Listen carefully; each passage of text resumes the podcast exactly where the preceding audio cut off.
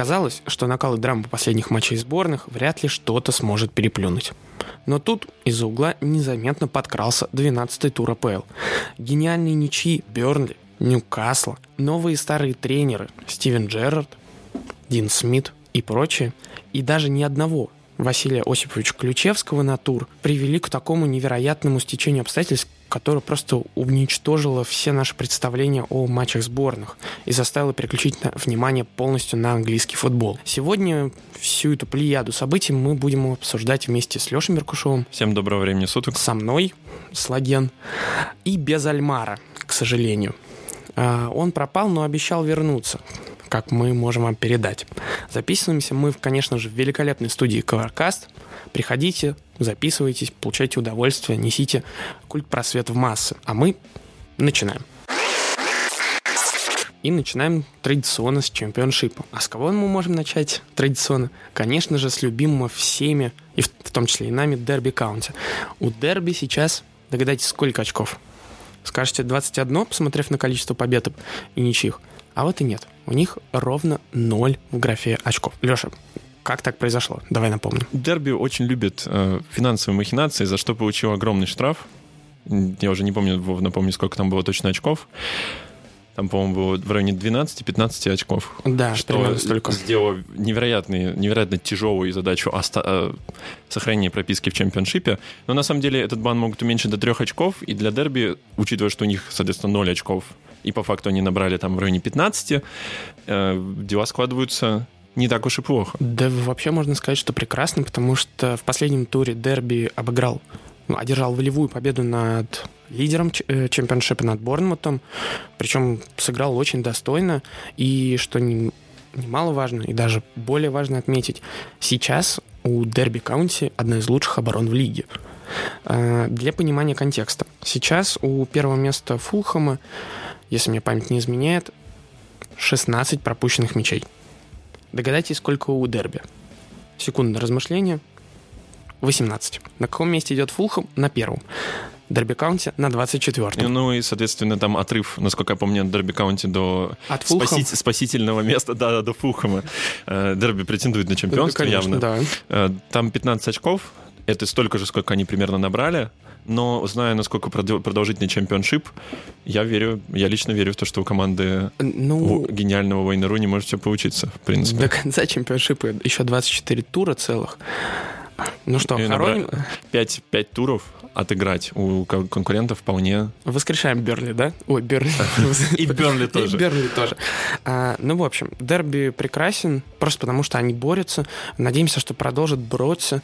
Вот, э, желаем им всего самого наилучшего. А вот кто еще прекрасен и не перестает быть прекрасным, это чудесный, гениальный серб Александр Митрович, который еще недавно, неделю назад, после матча сборных щеголял в одних трусах и шлепках с флагом Сербии, которому восторженно скандировал э, весь стадион. И было, за что. Сербия вышла на чемпионат мира, и казалось бы, он должен был быть в какой-то э, послематчевой э, эйфории, когда э, выходил на матч с Барнсли, но нет первый же гол Фулхэма в этом победном матче, который завершился счетом 4-1, на счету, угадайте кого?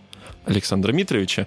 И это означает то, что он уже забивает на протяжении последних восьми матчей, включая матчи сборных, из которых в двух он оформил дубль, и в одном хет-трик.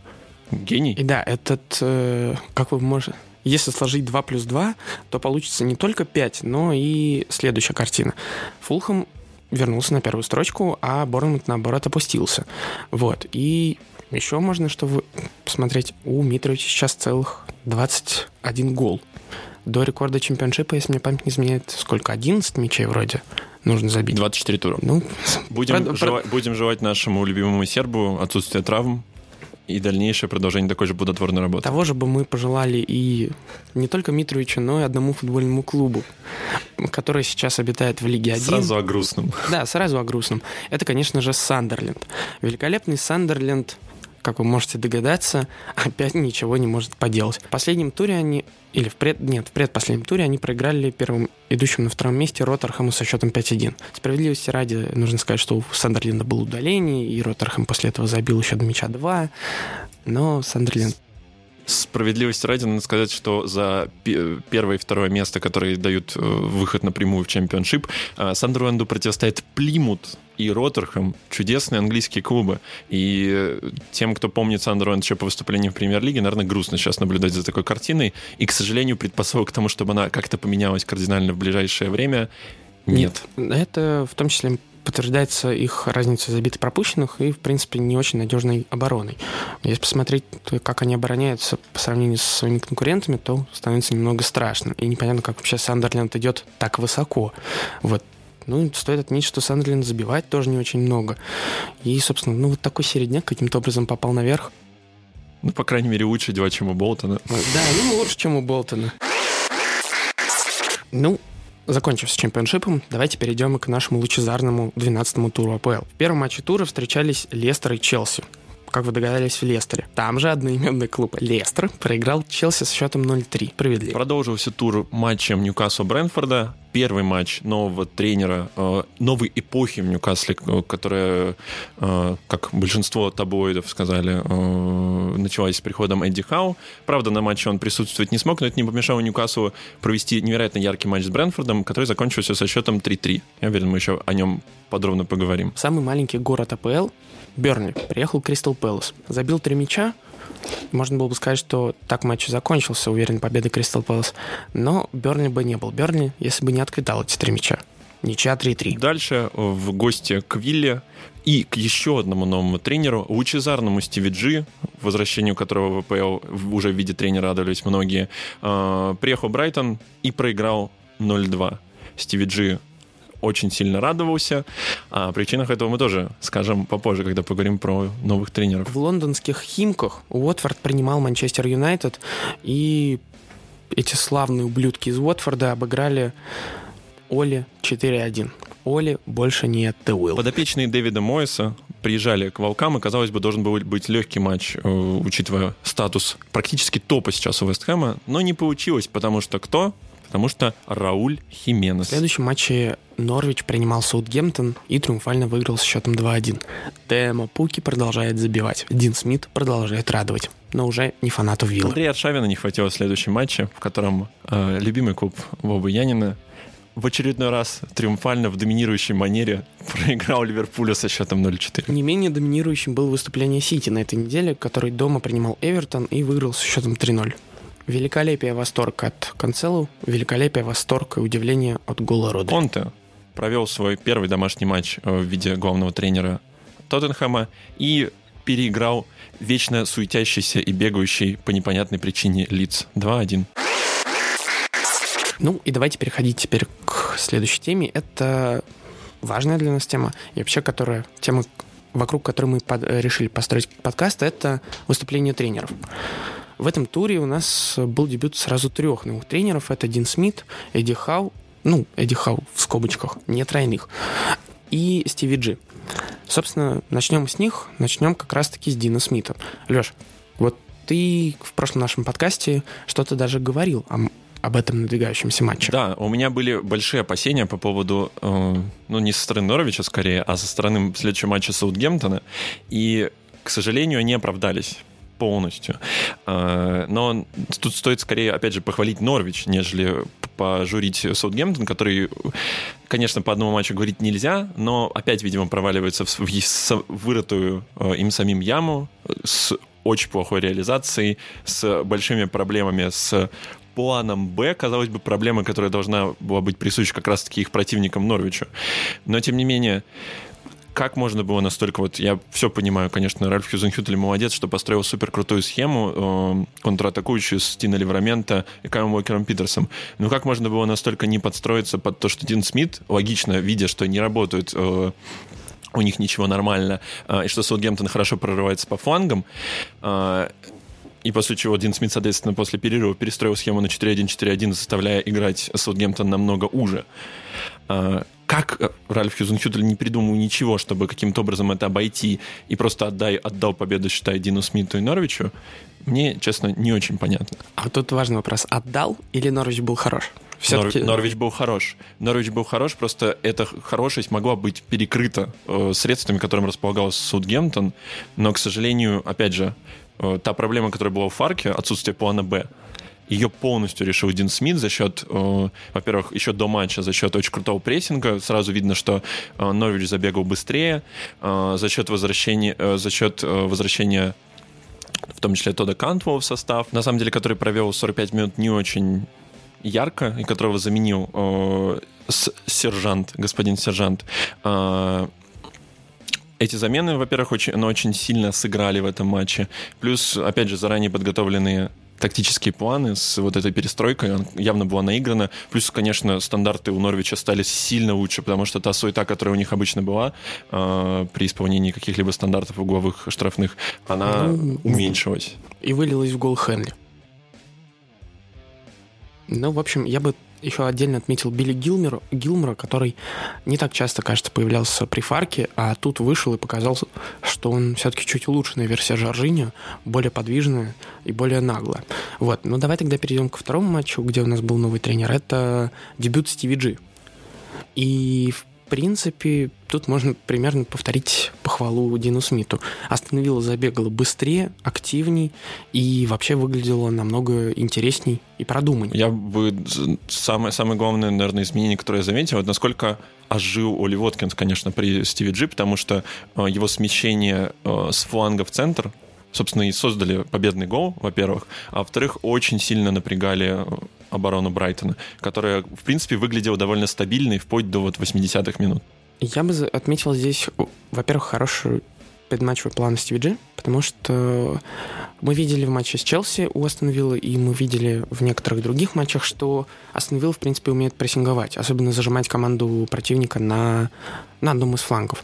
А тут давление было построено таким образом, что они, во-первых, отрезали Брайтон на фланге, а потом э, давили через центр и не давали им выйти спокойно там. Ну вот как раз через Модера и Бессуму. Это раз. Ну и во-вторых, я бы отметил, конечно, хорошее тактическое решение. Это тройка в полузащите. Потому что до этого мы и с Альмаром, и с тобой, Леш, отмечали, что Астон не хватает цепкости и жесткости в центре. Не хватает такого волнореза. Тут, конечно, появился Марвелс Накамба, наш чудесный. И можно было сначала подумать, что ничего не получится, он сыграет плохо, потому что мы из опыта знаем. Но в итоге Накамба оказался одним из лучших игроков матча. Он прекрасно страховал и Магина, и Рэмзи, и позволял ему все-таки, ну, собственно, и Магина и Рэмзи чувствовали себя намного свободней. Если бы там оставался один Дуглас Луис, к примеру, то ситуация была, мне кажется, чуть э, чуть менее радужно. И вот тут уже тогда логичный вопрос, а как будет Стиви Джи строить свою игру? Через Дугласа Луиза и доминирование через владение, как э, сейчас играют там все топы?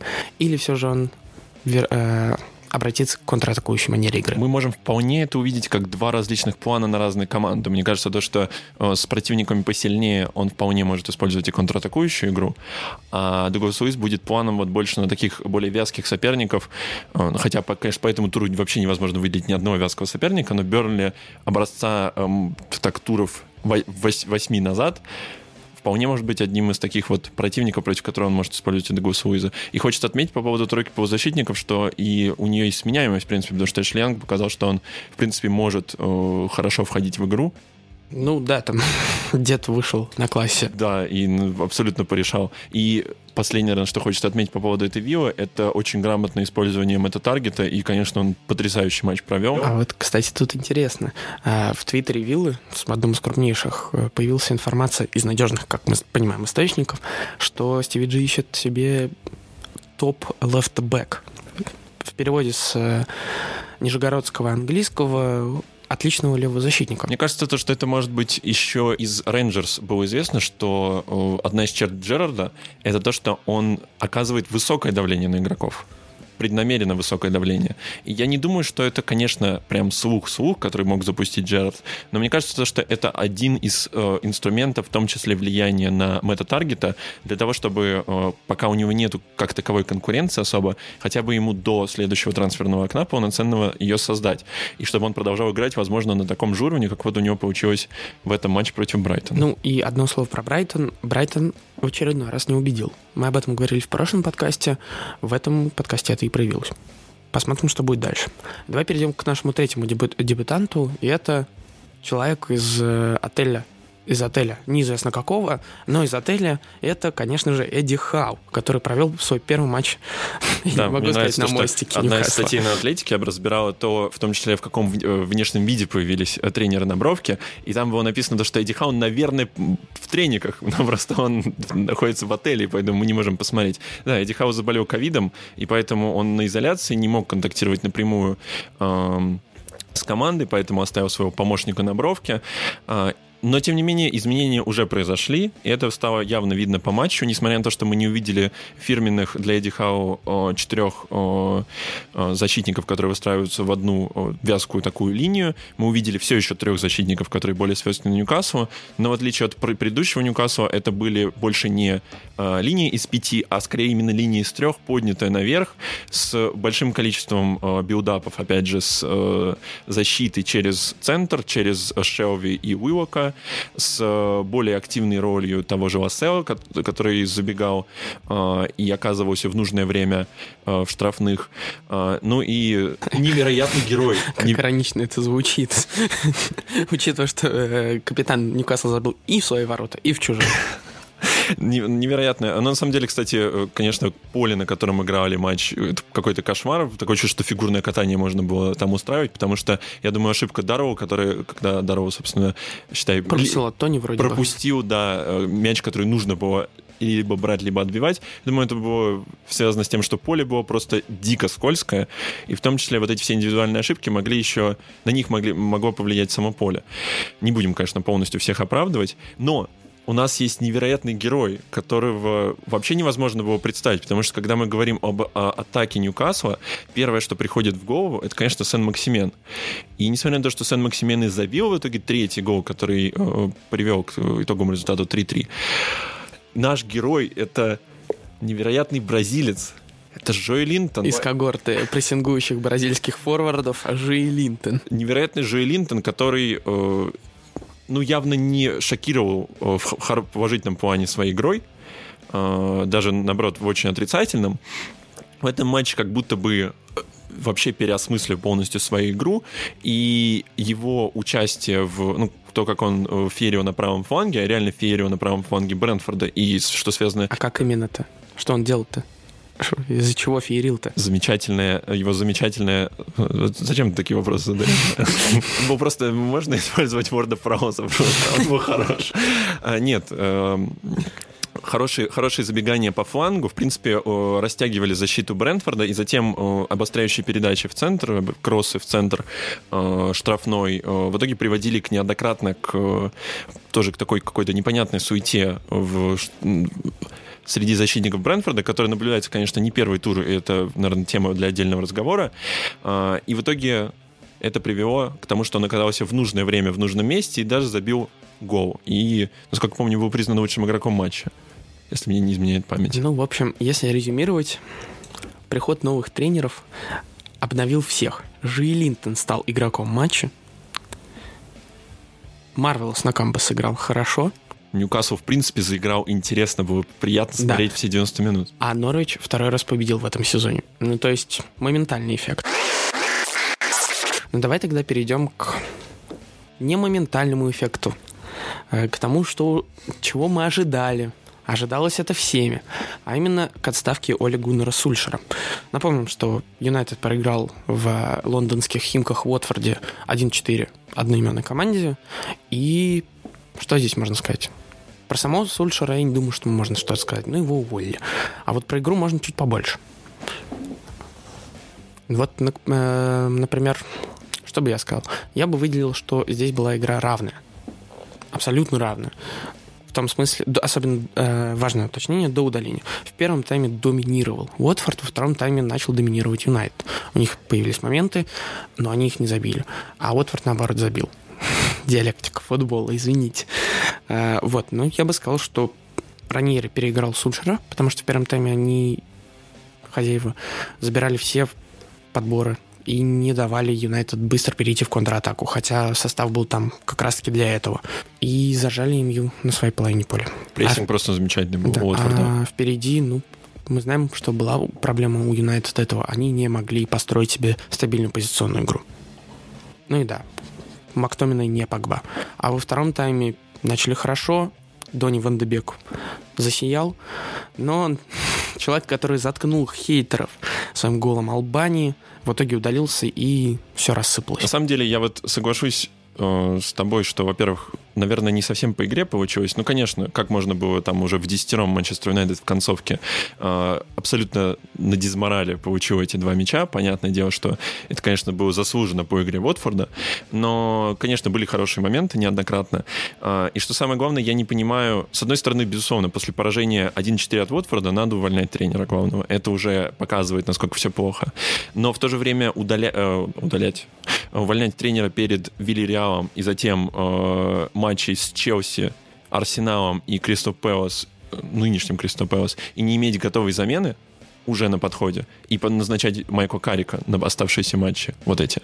Звучит по имью. Это, это очень по имьюшному, и это очень грустно по имьюшному, ну, для всех поддерживающих имью, соответственно.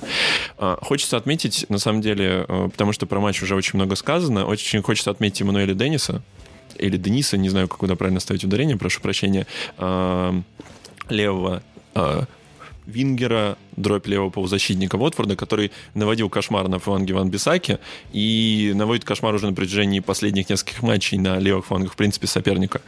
Э, ну и, конечно, ужасный перформанс от МЮ. Вообще, реально, Ван Дебек выглядел самым, самым, самым, самым старательным хотя бы, да, учитывая, что это его первое за долгое время полноценный тайм.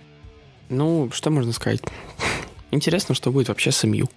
Мне на самом деле интересно, что еще будет с Фотвордом, потому что мы как-то э, так немножко грустно относились к, к назначению Раньери, учитывая то, что э, он в такую команду при, приходит специфичную, с специфичными владельцами, во-первых, э, с составом таким, ну, не самым звездным, совсем не самым звездным. Конечно, он в Нанте первое время тоже очень, очень много, очень больших успехов добивался. Там, по-моему, было четвертое или третье даже место максимально по итогам чемпионата. А, но пока что Ранили доказывает то, что могет, старик еще могет. Ну и заодно можно сказать, как вот эта победа Уотфорда и результаты, о которых мы раньше сказали, преобразила гонку и за и гонку за болото, и вообще просто таблицу. Если сейчас посмотреть, то на последнем месте идет Ньюкасл, у которого 6 ничьих, но все равно выглядит Ньюкасл очень предпочтительно. Но это не Норвич. Это не Норвич, когда он предыдущий раз вылетал, когда там было явно, что, ну, как бы Норвич вылетит. Да, и Ньюкасл, и Норвич, и Бернли, Кристал Пэлас по старинке туда записали, и Лидс, Саутгемптон. Ну, невероятно какая-то гонка за выживание намечается. Надеюсь, что вот такой она и останется. Я бы вообще сказал, что у нас пока известно только более-менее топ-3, и все остальное вообще неизвестно, потому что даже... Я бы не согласился, э, потому что можно, мне кажется, разбить всю таблицу на несколько групп. топ-3, потом э, не преследователи, куда я включаю команды и Вестхэм, и МЮ, спорно. Осуждаю. Понятно. Э, да, да. Арсенал и Тоттенхэм. Потом идет такой, ну, пред надболотье. Вот, это Вулверхэмптон, Кристал Пэлас, не знаю, кого еще. Лестер. Да, Ле... нет, Лестер, кстати, туда наверх нашел. Эвертон. Вот сейчас будем вот. про это пос поспорим. Ну и потом уже... В общем, примерно как сейчас команды э, расположились, примерно я так на них и смотрю. Только, только может, ну, Лестер, понятное дело, повыше поднимется, Вулверхэмптон и Кристал Пэлас опустится вместе с Брайтоном. Ну, давай перейдем тогда уж ну, вот Команде, я не, с которой я мы вот хотим не, спорить. Не, это Лестер, который не проиграл 3-0. Да, я не соглашусь, то, что Лестер куда-то залезет повыше. По крайней мере, ну тут два варианта. Либо Роджерса, наконец, э, о чем уже некоторые фанаты даже просят, и фанат действительно недовольны работой Роджерса в последнем, э, ну вообще в, в этом сезоне, скажем так. А, либо его уволят, либо он начнет менять что-то. Потому что, ну, Лестер явно в этом сезоне я потерял свой стиль, который у него был Ты при потерял свой стиль. Лестер потерял свой стиль. Ты просто говорил. Прошу прощения. Лестер потерял свой стиль. А, потому что ни... Ну, как бы у Лестера было две черты. Это замечательная защита и быстрые, быстрые э, очень эффективные контратаки. Сейчас от этих двух черт не осталось практически ничего. Защита, наверное, самая плохая сейчас при Роджерсе. И контратаки очень сильно разваливаются, потому что а если Джейми Варди остается на крайне высоком уровне, конечно, Адемо Лукман у него в партнерах не показывает себя так роскошно. И в, да, в матче с Челси, соответственно, тоже были э, различные оказии с его участием, залезание в офсайт бесполезный, не нужный никому. Э, и вообще Лестер выглядит максимально немотивированным и разобранным. Даже Касмер Шмейхель, который всегда обычно светится уверенностью э, и стабильной игрой, даже он в этом матче оступался. Я с тобой соглашусь. И насчет морального облика, и по поводу обороны. Насчет контратак, кстати, не соглашусь. Э, но давай с конца. Во-первых, по поводу морального облика. На самом деле, в этом матче Шмейхель выглядел, выглядел подавленным. Не знаю, может, на него так повлияло поражение от э, Шотландии в последнем матче сборных. И, и даже Джонни Эванс, и, и даже стадион выглядел такое ощущение, вот там, помнишь, в конце первого тайма Лестер как будто задвигался активно, и стадион воспылал, воспылал и как будто какое-то движение, куда-то сейчас побежим, забьем, все дела пробьемся. А в итоге Эванс фалит, причем видно, что фалит, и все равно возмущается. И я бы это отнес к тому, что такой психологический, ну не прием, момент, что человек просто ему нужно выговориться. И вот этот подкат был способом выговориться. И у Лестера нет сейчас такого грома отвода, куда можно было выговориться. Мне кажется, то, что свист фанатов э, и после вот незадолго после этого жеста со стороны Эванса, это тоже такой довольно много, много, многоговорящий жест. Конечно, это крайне... Э, мне кажется, то, что это ни, никогда нельзя свистеть тренеру, который привел настолько, ну, хорошим, откровенно хорошим результатом клуб. Э, но, тем не менее, этот свист говорит о многом. Лестеру ну, надо что-то менять. Да, и еще ну, про оборону отметить статистический факт. У них сейчас оборона хуже, чем у Уотфорда, Лица, Берли. Ну вот, понимаете, как хотите. Вот. Про контратаки, ну да, можно тут еще вспомнить, что у них за этот матч всего 4 удара. Но, с другой стороны, они играли с Челси. Потому что ну, Челси в этом матче задавил и уничтожил. Видно, что это команды с, ну, на разных уровнях. И, здесь, и не было Юрия Тилиманса, который бы ударит издали, и все, и потом можно сесть в оборону. Ну, кстати, да, вот потеря, наверное, Юрия Тилеманса и Рикардо Перейро, это, наверное, такие две потери еще, которые окончательно добили Лестер и полностью убили у них хоть какую-то Да, кстати, вот э, по поводу энергию. центра поля, тебе не показалось, что в общем по идее, мощный центр поля Сумаре Ндиди должен был выжигать. Вот что происходит с Ндиди, это вообще непонятно. Отдельная история, потому что э, Ндиди э, три сезона назад и Ндиди сейчас — это абсолютно два разных человека. Тот человек, который, у которого было максимальное количество отборов в лиге, но он где-то потерян где-то явно потерян. Ну, с другой стороны, можно сказать, что Ндидиш травмирован, недавно вернулся. Безусловно, но... Но все равно, на второй гол э, Челси, гол Канте, когда Канте бежит, и его в центре Сумаре за ним плетется. Где Ндиди? И никто его не кроет. Ну, собственно, а что мы, что все о Лестере? Челси был очень хорош. Настолько хорош, что даже Пулишич забил. Которого Тухель, как по слухам, уже э, Пулишич не видит в стартовом составе и в запасе не видит. Тухель хочет от него избавиться, но даже, даже Пулишич забил. И э, самые главные забивные люди в Челси в этом сезоне это замечательные э, Бен Чилвелл и Рис Джеймс и к ним подбирается вплотную Антонио Рюдигер, который забил э, своей э, роскошной э, лысиной первый гол. Который, кстати, тоже никто не держал, опять же. Зачем, действительно? Ну, в общем, Лестер продолжает... Точнее, нет, его попытался поддержать Тимати Кастань, но, конечно, Тимати Кастани поставить в пару к Рюдигеру — это гениально, я считаю. Лестер продолжает свое э, крушение уже на протяжении трехтысячной серии. Вот, я думаю, что они все-таки вскарабкаются Бройлер выше. Сити. Посмотрим, что будет дальше. А вот к какому матчу сейчас мы перейдем, так это ко второму главному матчу тура, может быть, главнейшему матчу тура, в котором, конечно же, встречались Арсенал и Ливерпуль, в котором ну, тут нужно, конечно, заявить, Арсенал просто доминировал невероятно, и Ливерпуль отскочил по большому счету, и вообще матч был равным. Если быть субъективным. Объективно Арсенал провел хороший первый тайм, провалился во втором. Хороший первые 30 минут. Нет, первый тайм. Первые 30 минут. Но скажем так, э, Арсенал, когда выходил на матч, им нужно было справиться с той вещью, которая их кошмарит на протяжении уже последних нескольких игр с Ливерпулем. Это, это чудеснейший э, правый фланг э, правый фланг нападения Ливерпуля, э, а именно э, связка Трента и Салаха. И он с этой задачей на самом деле практически справлялся. Первые соответственно, 30, ну, если, как Вова говорит, 45 минут.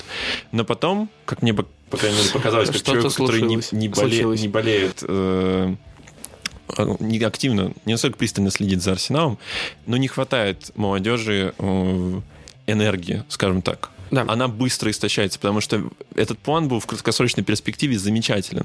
Но полностью, полный матч выдерживает невероятнейший прессинг Лопа, просто невероятнейший, жутчайший, который просто разорвал э, бедных э, Тамиясу и Товарыша. Ну и привел в том числе к... Да, к товарищу. К товарищу. И который в том числе Лаконгу просто умотал, Лаконга просто проваливался уже в конце, откровенно в центре поля. А, и с Томасом Парти непонятно, что нужно решать, потому что, как мне кажется, Томас Парти в долгосрочной перспективе сейчас начинает все больше выглядеть как плохой трансфер. Он только вернулся от травмы. Я сейчас буду защищать он только это первый а матч. до травмы? Ну, до травмы он хорош. Ну, как он... бы тут очевидно, он хорош, он один из лучших Мне кажется, по, лиги. по крайней мере, сейчас, что он не вписывается в эту молодежную концепцию развивающегося арсенала. Наоборот, все прекрасно. Дядька Черномор э, берет... Э, Черномор. Черномор просто берет э, ну, первенство. Нас забанят, Вова. Не нужно искать там потаенного смысла, где его нет. Я хотя бы, хотя бы не стал говорить про цвет Усина Рюдигера. Это не, нет, не я уберегло наш подкаст. Про партии я абсолютно не сдам ни одной позиции. Если сейчас не появится, материализуется каким-то невероятным образом Вадим Лукомский, который мне на пальцах объяснит, что Томас Парти вообще не Томас Парти, а Илья Брызгалов, неожиданно, почему-то. Илья Брызгалов в, Томасе, Том, э, в теле Томаса Парти. Э, да нет, я, кстати, вот все, что ты сказал, до Томаса Парти, водораздел. Я с тобой согласен, потому что Арсенал был хорош и очень смело выходил из-под прессинга. И передача Рамсдела, ну да, и просто Рамсдел, который вытаскивал, кажется, все, что только можно и что нельзя. Ну, даже он в конце матча устал уже, да. откровенно и перестал тащить. Вот, э, и и это смелость, дерзость даже, когда человек просто берет и через центр, когда у тебя... Он знает, что сейчас в центр пойдет к Лаконге игрок Ливерпуля. Все равно туда дает пас, и потом Лаконга либо возвращает Рамсдейл или переводит. Ну, красота Мне нравится, когда уже не важно, какой игрок Ливерпуля, это уже как один винтик системы, да, да, который да. представляет угрозу. Ну, то есть случае. Арсенал, что-что, давно этого не было, Арсенал смело начал. Это изменение. И вот это вот к тому, что мы с Альмаром обсуждали, в чем он со мной согласился в одном из подкастов, что Арсенал наконец-то ну, у Арсенала не было вот этого какой-то уверенности, и к ним относились как к мальчикам для битья. Сейчас же вот этим, этим матчем они показали, что ну, не мальчики для битья. Довольно мощная команда. Но для Ливерпуля они все равно остались мальчиками нет, нет, для то, битья. Что, да, да, да, пожалуйста. Просто потому, что разрыв в классе. Ну, это как вот первая победа над монголами. При, потом пришли, раз, разграбили. Поражение все равно. Да, поражение, разграбили, в рабство увели. И вообще все плохо, русских опять убивают. Но все равно первое сражение с монголами. И, то, и тут то же самое. Наконец-то дали бой на Энфилде хороший, а не вот это вот. Ну, там Ван Дайк отдал плохую передачу, давай-ка Лаказет подбежит, забьет. Ну, давай там Алисон ошибется, а потом будем сидеть страдать. Арсенал дал бой. Недолгий. Куцый ну, просто неприятно выглядящий во втором тайме. Но бой. Но видно, да, по крайней мере, видно, что прогресс есть. Прогресс определенно есть, и на доверие, вот, которое предоставили Артете после ужасного трехматчевого начала, оно не, не скажу, что прям сильно начинает окупаться, но видно, по крайней мере, что это было не зря. Да, вот тут я тоже бы добавил, все-таки нужно понимать, что Артета, у Артеты Арсенал первая профессиональная команда. Да. Безусловно. И вот наконец-то, да, на самом деле мы можем говорить, что в принципе это окупается. И сейчас смешно выглядят эти комментарии. Ну, к примеру, у 18 номер в э, телеграм-канал Полевикова, который пишет за два сезона Артета не вы э, и никаких трофеев не добрал, ну, результатов. Ну, там какая-то формулировка довольно странная, что он и максимум из состава не выжил, и не развивает никого. Вот тут, конечно, будет интересно посмотреть на Полевикова в конце сезона. Вот, ну, ты хочешь еще что-то сказать? Я хочу сказать что-то, что э, этот матч оживил еще и одного человека, которого мы не видели давным-давно 90 минут на поле. Оксуда Чемберлина провел 90 минут, наконец, после своих многочисленных травм и провел хороший матч. Да, поэтому, согласен, Поэтому кстати. всем болельщикам Ливерпуля можем за них порадоваться только. Но на самом деле я понимаю, что на следующем матчем в плане стоит э, Тоттенхэм Лидс, но я хочу сказать, на самом деле, в, в контексте нашего обсуждения того, э, что Артета пришел на считай, развалины. Ну, ты не будешь спорить с тем, что Арсенал то, что было. Это были полуразвалины, когда старая гвардия э, в непонятном каком состоянии оставалась, молодежь нормально не было, ее развитие не было начато ее развитие не было начато. Новые трансферы были крайне сомнительного качества, без особого упора на молодежь. И Артета начал все перестраивать. И есть один такой же клуб, в котором абсолютно полностью все развалено от э, медицинского штаба до э, каких-то элементов руководства, до молодежки, до основного состава. И в, в итоге опять обвиняют во всем тренера. это, это... это Эвертон, это Рафа Бенитес, который попал под очередной удар э, после поражения от Сити. И я хочу просто так коротко сказать, что вообще вообще не, не согласен вот вообще не хочу соглашаться с людьми, которые осуждают Бенитеза, потому что Эвертон ужасен и это ужас, который надо как же так, в таком же, как как и в случае с семьей, это надо лечить сверху. Нужно проблема намного глубже, нежели э, на уровне Бенитеза. Э, но на самом деле, конечно, я к этому матчу зашел просто для того, чтобы сказать, какой же хороший Канцео, и какой же замечательный пас он отдал, и какой же хороший Родриш, какой же замечательный гол он забил. А я уже хотел сказать, Леша, а эти люди, которые обсирают Бенитеса с нами в одной комнате, ну ладно, все, мы сказали, Сити хорош, давай перейдем к другому клубу. Я думал, ты всю эту подводку долгую э, и ведешь к Тоттенхэму, который в этом я понял, я понял, Я понял только сейчас, сейчас, что у нас нет ничего про Сити, и решил наверстать это. Ну ладно, про Тоттенхэм упомянули, давай говорить про них. Тоттенхэм выиграл 2-1. Заслуженно? Я скажу, что да. Да, абсолютно да. Потому что Лидс, опять же, как я и сказал уже в дайджесте, хорошо побегали. Действительно хорошо побегали. Первый тайм даже, можно сказать, было, что преимущество было на их стороне. Об этом говорит и гол забитый все-таки. Так, немножко. А, но на самом деле а, нет, на самом деле нет, потому что я не понимаю, что делает Биелса с этим лицом, заставляя их бегать огромное, огромное расстояние и отдавать огромное количество пасов, если они не приводят ни к какому результату. Тот же Сити, про который я немножко э, вот сейчас решил к ним обратиться, э, они выглядят зачастую как машина, по производству бесконечного количества пасов. Но эти, это бесконечное количество пасов приводит в итоге к какому-то результату, и за счет индивидуального мастерства того же Консео, который может отдать такой вот замечательный пас, или э, там Стерлинг, который может внезапно ожить и ворваться в штрафную, здорово откликнуться на передачу, это все решается. Тут Рафини нет, и все без Рафини лиц выглядит беззубым. Они пытаются бить из-за штрафной, но кому там бить из-за штрафной? Форшоу? Это вообще кто? Нет, ну давай скажем честно, лиц про Альмара ты говорил, что это травмы. Ну, просто травмы их выбивают им. Да, да, просто Бьоса не, не делает никакого запасного плана. Он придерживается своей, своей излюбленной тактики с зональной обор... зонной обороной. Я вот сразу э, не соглашусь, он сейчас вытягивает из этого состава максимум. Ну, когда у тебя нет крайков нормальных, которые будут поддерживать и оборону, и атаку, тебе нужно укреплять центр. И как он укрепляет центр, он опускает Филлипса, у них тройка защитников. И то же самое он укрепляет центр выше. Ну, просто получается, конечно, немного простая тактика. Набросай тело в оборону и что-нибудь, и все нормально, но все равно это хоть ну, какое-то решение клуба, Для клуба на уровне лица это оправдано, на самом деле. Но лица, вывод главный по поводу всего этого, лицу нужен трансфер зимой лицу определенно нужен трансфер зимой. Да, согласен. Но тут Потому что, сказать? ну, как бы травмы, э, от травм игроки так быстро не восстановятся, они никуда не пройдут. Если там какие-то проблемы еще и с медицинским штабом, то нужны трансферы. Ну, еще, конечно, сколько они в прошлом году потратили? 100 миллионов, да? В районе того. Знаменитые трансферы э, английских футбольных клубов и их последствия. Давай про Тоттенхэм скажем. Как прекрасно Конте перевернул игру. Да, Тоттенхэм провалил первый тайм, абсолютно вообще ничего нормально не показал. Его зажимали на своем центре поля, он потом на своем центре поля, на своей половине поля. Но потом то, что, нрав... то, что мне очень нравится, то, что э, красноречиво, что, по-моему, на первой же минуте случился опасный момент с Кейном, когда он попал в штангу. На первой же минуте после перерыва Тоттенхэм уже создал опасность.